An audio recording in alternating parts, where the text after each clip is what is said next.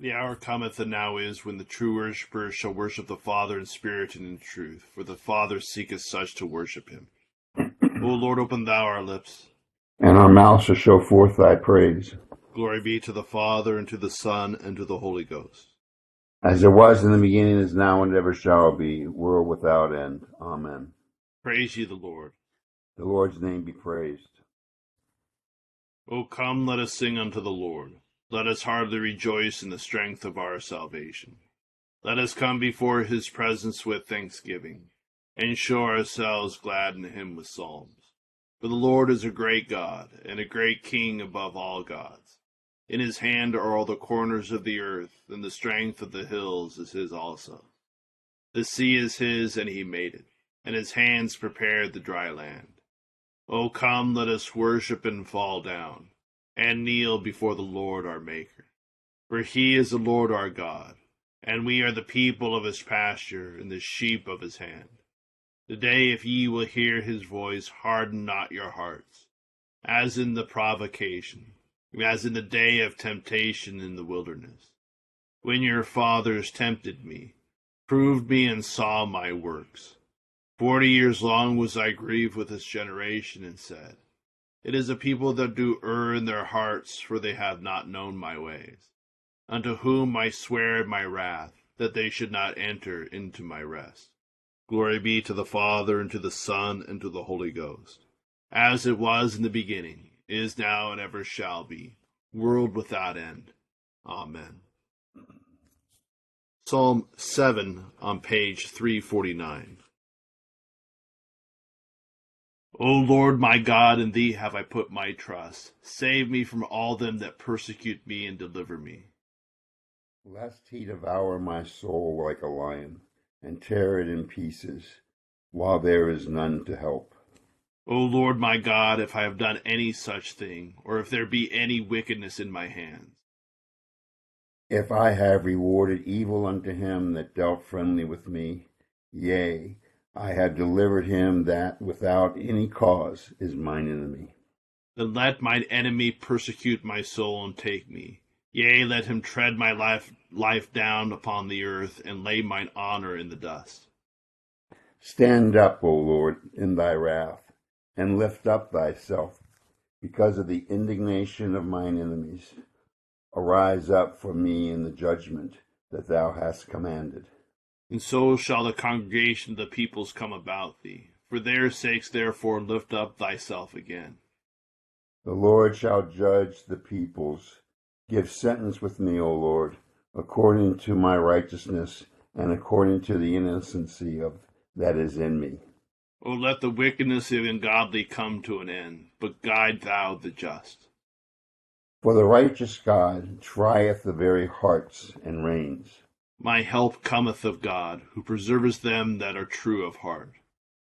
God is a righteous judge, strong and patient, and God is provoked every day. If a man will not turn, he'll whet his sword. He hath bent his bow and made it ready.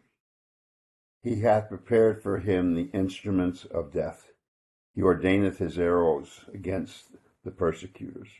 Behold, the ungodly travaileth with iniquity. He hath conceived mischief, and brought forth falsehood. He hath graven and digged up a pit, and is fallen himself into the destruction that he made for other. For his travail shall come upon his own head, and his wickedness shall fall on his own pate. I will give thanks unto the Lord according to his righteousness, and I will praise the name of the Lord Most High. Glory be to the Father, and to the Son, and to the Holy Ghost. As it was in the beginning, is now, and ever shall be, world without end. Amen. Here begins the eleventh chapter of the book of Genesis. Now the whole earth had one language and one speech. It came to pass, as they journeyed from the east, that they found a plain in the land of Shinar, and they dwelt there. Then they said to one another, Come, let us make bricks, and bake them thoroughly. They had brick for stone, and they had asphalt for mortar. And they said, Come, let us build ourselves a city, and a tower whose top is in the heavens. Let us make a name for ourselves, lest we be scattered abroad over the face of the whole earth.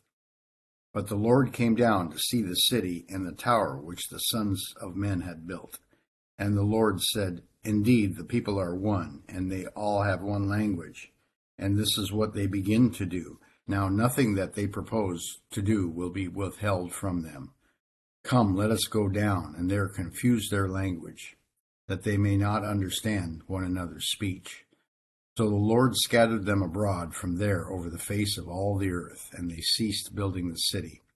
Therefore the name is, is called Babel, because there the Lord confused the language of all the earth, and from there the Lord scattered them abroad over the face of all the earth. This is the genealogy of Terah. Terah begot Abram, Nahor, and Haran. Haran begot Lot. And Haran died before his father Terah in his native land, in Ur of the Chaldeans. Then Abram and Nahor took wives. The name of Abraham's wife was Sarai, and the name of Nahor's wife Milcah, the daughter of Haran, the father of Milcah, and the father of Iscah. But Sarai was barren, she had no child, and Terah took, the, took his son Abram and his grandson Lot, the son of Haran, and his daughter-in-law Sarai, his son Abraham's wife, and they went out with them from Ur of the Chaldeans to go into the land of Canaan, and there, and they became they came to Haran and dwelt there. So the days of Terah were two hundred and five years, and Terah died in Haran. Here endeth the first lesson. Blessed art thou, O Lord, our God of our fathers, praised and exalted above all forever. Blessed art thou for the name of thy majesty, praised and exalted above all forever. Blessed art thou in the temple of thy holiness, praised and exalted above all forever. Blessed art thou that beholdest the depths and dwellest between the cherubim, praised and exalted above all forever. Blessed art thou in the glorious throne of thy kingdom, praised and exalted above all forever. Blessed art thou in the firmament of heaven, praised and exalted above all forever. Glory be to the Father, and to the Son, and to the Holy Ghost, as it was in the beginning, is now, and ever shall be, world without end. Amen. Here begins the twenty-seventh verse of the eighth chapter of, of Saint Mark. Now Jesus and his disciples went out, in, out to the towns of Uh, Caesarea Philippi, and on the road he asked his disciples, saying to them, Who do men say that I am? And they answered, John the Baptist, but, but some say Elijah, and others, one of the prophets. He said to them, But who do you say that I am? And Peter answered and said to him, You are the Christ. Then he charged them that they should tell no one about him. And he began to teach them that the Son of Man must suffer many things, and be rejected by the elders and chief priests and scribes, and be killed, and after three days rise again. He spoke this word openly, and Peter took him aside and began to rebuke him. But when he had turned around and looked at his disciples, he rebuked Peter, saying, Get behind me, Satan, for you are not mindful of the things of God, but the things of men. And when he had called the people to him, with his disciples also, he said to them, Whoever desires to come after me, let him deny himself, and take up his cross, and follow me. For whoever desires to save his life will lose it, but whoever loses his life for my sake and the gospel's will save it. For what will it profit a man if he gains the whole world and loses his own soul? Or what will a man give in exchange for his soul? For whoever is ashamed of me and my words in this adulterous and sinful generation, of him the Son of Man also will be ashamed when he comes in, in the glory of his Father with the holy angels. And he said to them, Assuredly, I say to you that there are some standing here who will not taste death till they see the kingdom of God present with power. Here endeth the second lesson. Blessed be the Lord God of Israel, for he has visited and redeemed his people, and hath raised up a mighty salvation for us in the house of his servant David, as he spake by the mouth of his holy prophets, which have been since the world began, that we should be saved from our enemies and from the hand of all that hate us, to perform the mercy promised to our forefathers, and to remember his holy covenant, to perform the oath which he sware to our forefather Abraham, that he would give us, that we, being delivered out of the hand of our enemies, might serve him without fear, in holiness and righteousness before him, all the days of our life. And thou, child, shalt be called the prophet of the highest, for thou shalt go before the face of the Lord to prepare his ways, to give knowledge of salvation unto his people for the remission of their sins, through the tender mercy of our God, whereby the dayspring from on high has visited us, to give light to them that sit in darkness and in the shadow of death, and to guide our feet into the way of peace. Glory be to the Father, and to the Son, and to the Holy Ghost, as it was in the beginning, is now, and ever shall be, world without end. Amen. I believe in God, the Father Almighty, maker of heaven and earth, and in Jesus Christ, his only Son, our Lord, who was conceived by the Holy Ghost, born of the Virgin Mary, suffered under Pontius Pilate, was crucified, dead, and buried. He descended into hell. The third day he rose again from the dead. He ascended into heaven, and sitteth on the right hand of God the Father Almighty. From thence he shall come to judge the quick and the dead. I believe in the Holy Ghost, the Holy Catholic Church, the communion of saints, the forgiveness of sins, the resurrection of the body, and the life everlasting. Amen. The Lord be with you. And with thy spirit. Let us pray. Our Father, who art in heaven, hallowed be thy name.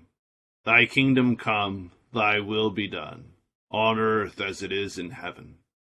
Give us this day our daily bread, and forgive us our trespasses, as we forgive those who trespass against us. And lead us not into temptation, but deliver us from evil. For thine is the kingdom, and the power, and the glory, forever and ever. Amen. O Lord, show thy mercy upon us, and grant us thy salvation. O God, may clean our hearts within us, and take not thy Holy Spirit from us. O Lord God, who seest that we put not our trust in anything that we do, mercifully grant that by thy power we may be defended against all adversity, through Jesus Christ our Lord. Amen. O God, who art the author of peace and lover of concord, in knowledge of whom standeth our eternal life, whose service is perfect freedom, defend us thy humble servants in all assaults of our enemies, that we, surely trusting in thy defence, may not fear the power of any adversaries, through the might of Jesus Christ our Lord. Amen. O Lord, our heavenly Father, almighty and everlasting God, who has safely brought us to the beginning of this day, defend us in the same with thy mighty power. Grant that this day we fall into no sin, neither run into any kind of danger, but that all our doings, being ordered by thy governance, may be righteous in thy sight, through Jesus Christ our Lord. Amen.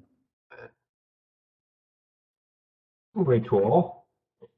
Our uh, story today of the Tower of Babel provides a kind of, um, you know, uh, larger lesson. It, it, and, and it, there, I think the, the essential point of the story is this attempt of humanity to sort of transcend the limitations of its condition, you know, by building a, we're going to, you know, overcome the reality of our, of our sort of distance, our sort of sin distance from God by building a unified community. The idea that the tower reaches up into heaven, but just sort of exalting our, our, um, you know, our, our ability to be to be together. And it kind of represents a timeless um, impulse. You know, we even see uh, into it today in the world, how are we all going to be one? How are we going to unify the world all together in some way? There's all, all manner of schemes that, that are proposed to do it.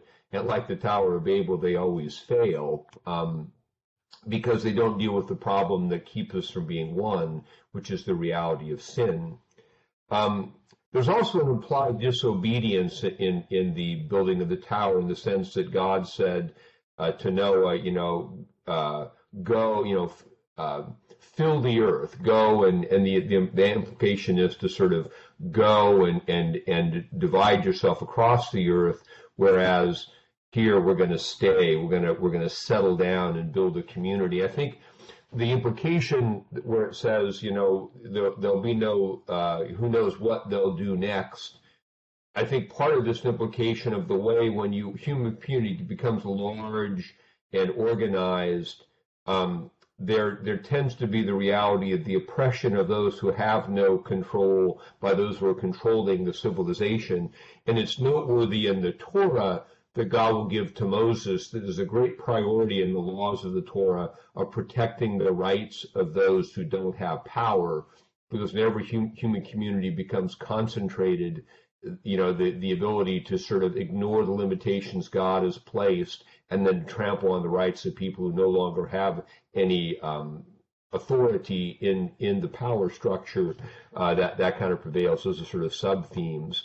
Um, but the story of Tower of Babel also, the, the idea of the confusion of languages provides a, a pretty clear backdrop to the reality of Pentecost, where the Spirit of God descends upon the, the first Christian community, and those who are gathered in Jerusalem from different nations all begin in their different languages to speak the wonderful works of God, that they all, the, the, the diverse voices are now unified in Christ, which shows this is that Christ provides the, the solution, the thing that, that Babel could not answer, humans trying to make themselves a unified community, trying to lift themselves up.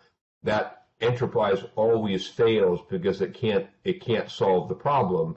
Christ, who has come to atone for sin, to unite humanity to God, then sends the Spirit and creates the truly unified community, his body, the church, which truly makes us one and brings us together in this new community, which, incidentally, it's interesting, the building, uh, Peter brings us out in his epistle, First Peter, where he says, you all, as living stones being built together as a house in which God will dwell. There is a sense of of uh, the church as something being built, a unified structure to glorify God.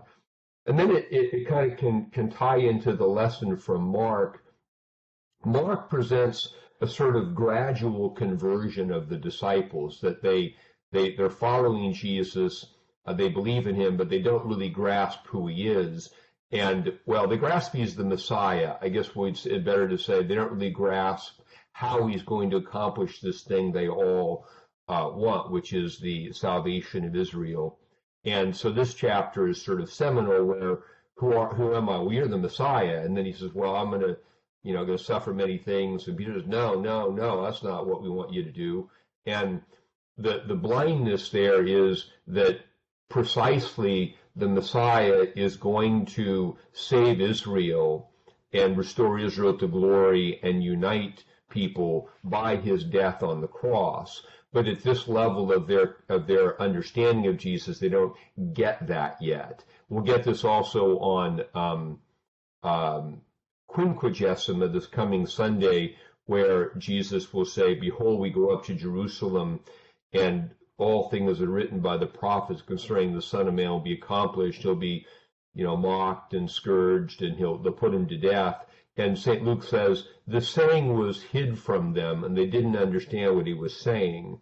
In Luke's gospel, it is in the resurrection when their eyes are open, and then they understand, oh, the necessity of the cross. The salvation we want requires the cross.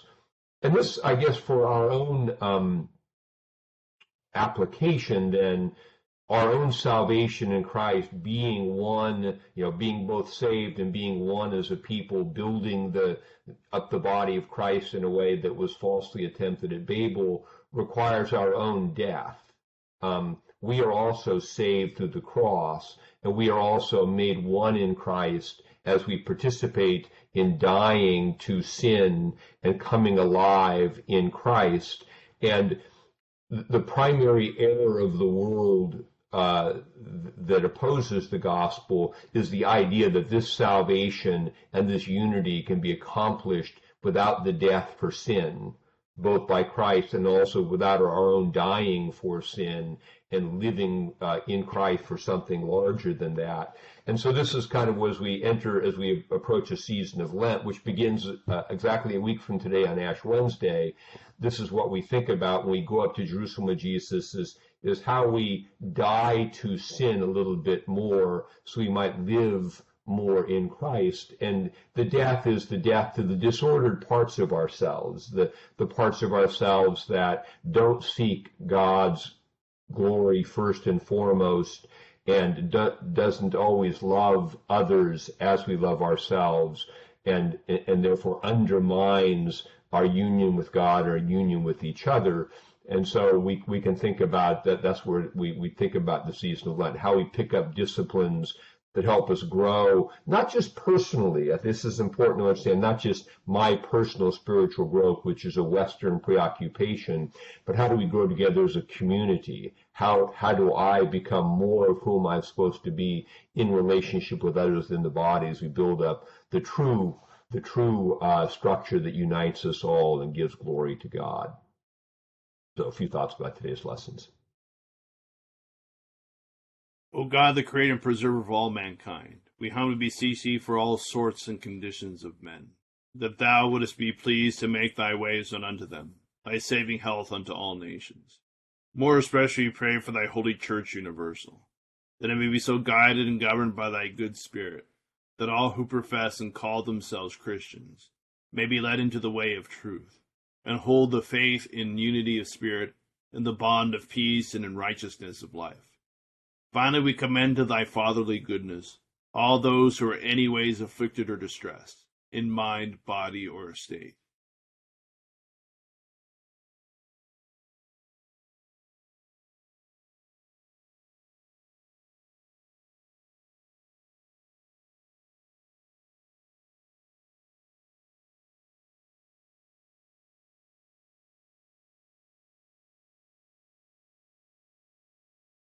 That it may please thee to comfort and relieve them, according to their several necessities, giving them patience under their sufferings, and a happy issue out of all their afflictions.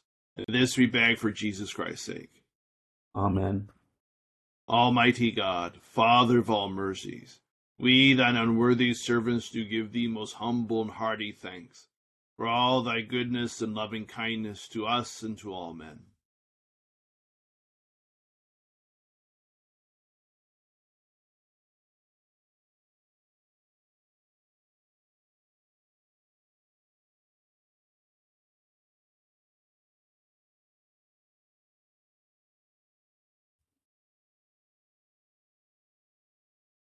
We bless thee for our creation, preservation, and all the blessings of this life, but above all for thine inestimable love and the redemption of the world by our Lord Jesus Christ, for the means of grace and for the hope of glory.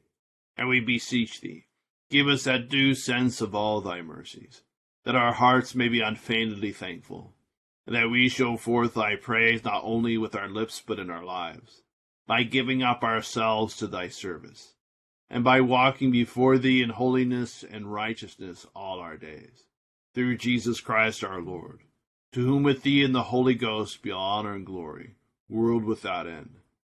Amen. The grace of our Lord Jesus Christ, the love of God, and the fellowship of the Holy Ghost be with us all evermore. Amen. Thank you all for joining us in prayer this morning. Hope you have a great Wednesday. Bye-bye, everybody. Thank you, Deacon John. Thank you, Bishop Scarlett. Bye. Bye, guys. Bye, bye. Thank you. I want to say everybody. Bye. Bye, bye. Bye, kiddo.